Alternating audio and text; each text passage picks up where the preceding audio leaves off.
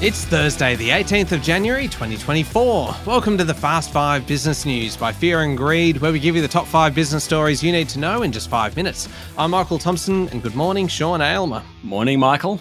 Sean, five stories in five minutes. Let's get going. Story number one the next few months, and probably the rest of the year, really, is going to be all about interest rates and when they will actually start to fall. Now, over the past 24 hours, uh, there have been a few local economists come out and say it could actually be sooner than you think. Yes, almost all economists think that there won't be any more rate rises, while the majority reckon there will be rate cuts some point this year, probably not until the end of the year.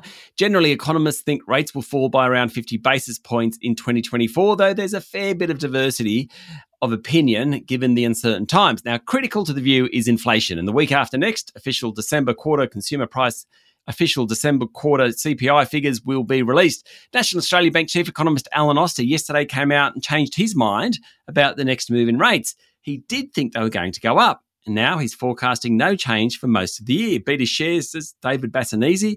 Yesterday, he forecast 60 basis points of rate cuts this year on the back of inflation being lower than the Reserve Bank forecast. Bank of Queensland's chief economist, Peter Munckton, a little bit more cautious, saying falling inflation this year will take the stairs, not the elevator. And AMP Shane Oliver forecasts the first rate cut in June, followed by another one later in the year. Plenty to chew on taking the stairs, not the elevator. You got to love an economist that puts a bit of personality into their predictions. Yeah, it's a very good line. Now, on to story number two, Sean. Uh, China has lodged a diplomatic protest over Australia's message of congratulations for Taiwan's new elected president. Yes, it's the latest reason for the Beijing Canberra relationship to hit rocky waters, though things are better than a year ago. Ambassador Xiao Qian gave his annual address yesterday and said he could not put a date on when China's final trade sanctions against Australian exports would be removed. Earlier in the day, Prime Minister Anthony Albanese said he was confident the wine tariffs would be lifted by the end of March. Mr. Xiao said improving defence relations, including joint exercises and personnel exchanges, was one of his priorities for 2024. He said China was ready to continue the momentum towards better ties following the Prime Minister, that's as in Anthony Albanese's breakthrough visit to Beijing last year. Story number three Qantas has suffered a further dive in the strength of its once dominant brand, tumbling to, how about this, number 41 among local names came after a whole bunch of things last year. It was sued for allegedly selling tickets on cancelled flights and angering travellers with its flight credits policy. Yes, that policy was eventually dropped. It's been a sharp fall for the national carrier. Now, Woolworths topped the list of Australia's biggest brands, according to Brand Finance Australia, which looks at the country's strongest and most valuable brands. The survey occurred well before the recent spat over whether the big supermarkets are treating customers fairly. In fact, the annual brand value and strength results are calculated in October.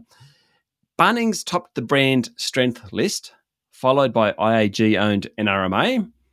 That overtook Woolies. Woolies came in at number three. Telstra was four, then JB Hi Fi and Seek. In terms of brand value, Woolies came in at one, followed by Telstra, then Commonwealth Bank and Coles. Story number four Foreign Minister Penny Wong, in a visit to Israel, has told the Netanyahu government that Australians have strong concerns about the high numbers of civilian deaths in Gaza, urging Israel to take steps towards a ceasefire.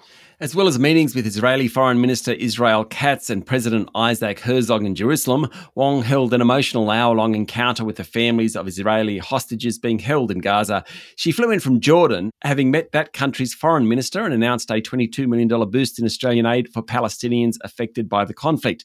Noting that democracies are held to high standards, Wong said Australians place a high importance on international law.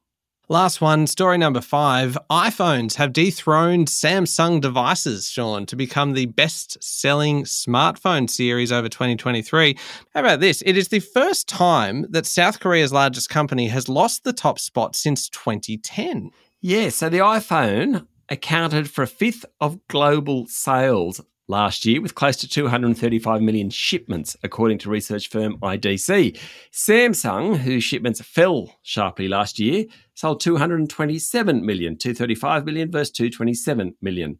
Chinese device makers took the next couple of places. Apple benefited from aggressive offers that have enticed a shift towards premium devices last year.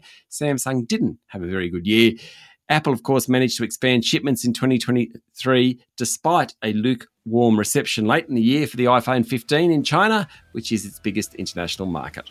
Okay, there you go. The top five business stories in five minutes. Thank you, Sean. Thank you, Michael. It's Thursday, the 18th of January 2024. Remember to hit follow on the podcast. And if five minutes isn't enough, you can find our longer daily show called Fear and Greed Business News wherever you listen to podcasts. I'm Michael Thompson, and that was the Fast Five Business News by Fear and Greed. Have a great day.